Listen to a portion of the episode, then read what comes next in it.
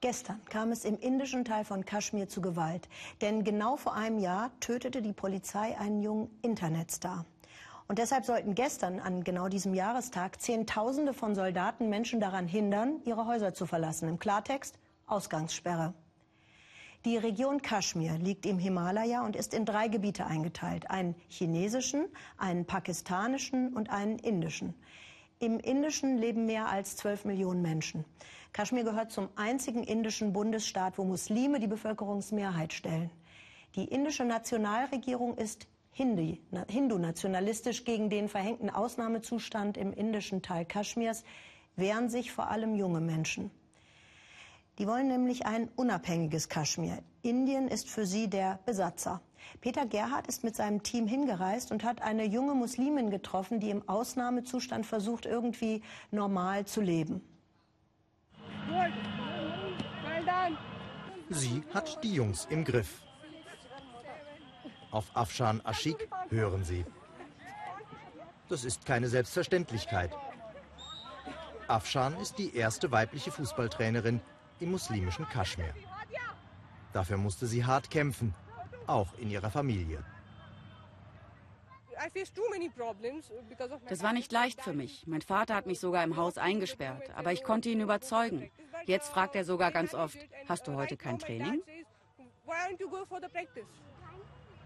Afshan träumt von einer internationalen Karriere als Torhüterin der indischen Frauennationalmannschaft. Ihre Chancen waren sehr gut, doch der Traum zerplatzte. Ein Tag hat meine ganze Karriere zerstört. Kein Zweifel, es war ein Fehler. An dem Tag hatte ich das Gefühl, das Richtige zu tun. Aber ich hätte es nicht tun dürfen. Was ist passiert? Afshan wirft bei einer Demo Steine auf indische Polizisten. Wie viele Jugendliche in Kaschmir, die so gegen Indien als Besatzungsmacht revoltieren. Afshan wird fotografiert, die Bilder tauchen im Internet auf. Der indische Fußballverband schmeißt sie sofort raus. Das war vor ein paar Wochen. Sie sei damals unabsichtlich mit ihren Freundinnen in diese Demo geraten, erzählt Afshan. Als wir hier ankamen, flogen schon die Steine. Wir wollten nur die Straße überqueren. Ich habe zu meinen Mädels gesagt, habt keine Angst. Da kam ein Polizist, er schlug eine von uns. Ich habe ihn gefragt, was das soll. Aber er schlug einfach weiter. Darauf haben sich meine Mädels dem Protest angeschlossen. Ich dachte, okay, ich mache mit. Als Trainerin bin ich für sie verantwortlich und ich war wütend. Dann haben wir angefangen, Steine zu werfen. Seit Jahren ist Kaschmir im Ausnahmezustand. Schwer bewaffnete Polizisten überall in der Hauptstadt Srinagar. Die Behörden behaupten, die Steinewerfer seien von Pakistan gesteuert und würden von dort finanziert. Während wir auf dem Platz drehen, kommen immer mehr Jugendliche. Mit Pakistan hätten sie nichts zu tun, erzählen sie. Sie würden Steine werfen, weil die Inder selbst friedlichen Protest verbieten. Ich habe ja sonst keine Waffen. Alles, was ich habe, sind Steine.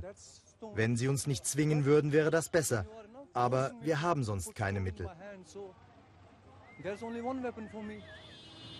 Nach unserem Gespräch nimmt die Polizei den Studenten sofort ins Verhör.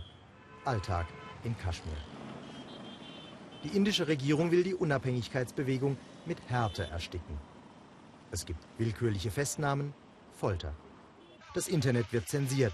Trotzdem geraten Videos wie dieses in die Öffentlichkeit. Soldaten haben einen jungen Kaschmiri auf der Motorhaube eines Armeejeeps festgebunden. Das soll Steinewerfer abschrecken. Über die sozialen Medien verbreiten sich solche Videos rasend schnell in Kaschmir. Auch Afshan und ihre Freundin haben es gesehen. Bei den Jugendlichen stacheln sie den Hass auf die Inder zusätzlich an. Die Behörden haben Facebook, Twitter und Co. deshalb abschalten lassen.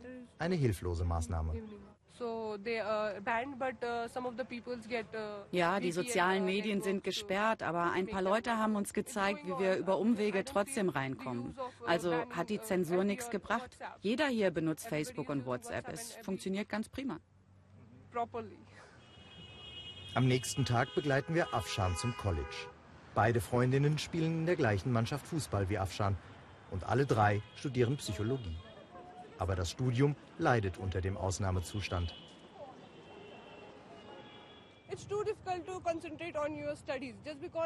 Es ist echt schwierig, sich auf die Uni zu konzentrieren. Immer wieder erleben wir, dass unschuldige Menschen bei den Protesten umkommen. Viele Jugendliche hier leiden an Depressionen. Wir können nicht richtig studieren, weil die Uni immer wieder für Wochen oder Monate geschlossen wird. Ein paar Stunden später. Afshan ist schon wieder zu Hause. Wir haben gehört, dass es vor dem College erneut Proteste gibt. Steine fliegen in Richtung indischer Polizei. Wir stehen in einer unbeteiligten Zuschauermenge an der Seite. Plötzlich und ohne Vorwarnung schießen die Polizisten Tränengas und Böller in unsere Richtung.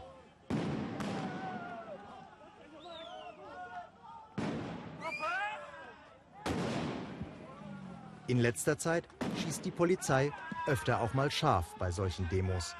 Hunderte Verletzte und einige Tote hat es in diesem Jahr schon gegeben. Es gibt nur wenige und zaghafte Versuche von indischer Seite, um die Jugendlichen für sich zu gewinnen. Ein Fußballturnier. Neue Talente sollen entdeckt werden. Veranstaltet wird das Turnier ausgerechnet von der Bereitschaftspolizei. Wir wollen die Jugendlichen aus der Gewaltspirale herausholen. Sie sollen sich sportlich betätigen. Ich bin sicher, dass wir sie so von anderen Dingen abhalten können. Afshan sieht das inzwischen genauso. Wir vergeuden unsere Jugend, wenn wir Steine schmeißen. Wir zerstören unsere Generation. Wenn wir ein friedliches Kaschmir wollen, müssen wir andere Wege finden. Und ich will, dass auch meine Freunde das verstehen. Afshan darf am Turnier teilnehmen, sozusagen auf Bewährung. Sie ist mit ganzem Herzen Kaschmiri. Doch trotzdem hofft sie, dass sie noch eine Chance bekommt für die indische Nationalmannschaft. Mein Traum ist, für Indien zu spielen, weil ich in Kaschmir keine sportliche Zukunft sehe. Ich würde alles dafür tun. Und wer weiß, vielleicht gibt es ja eines Tages auch ein gutes Team in Kaschmir. Kurz nach unseren Dreharbeiten erhält Afshan dann die endgültige Absage vom indischen Fußballverband.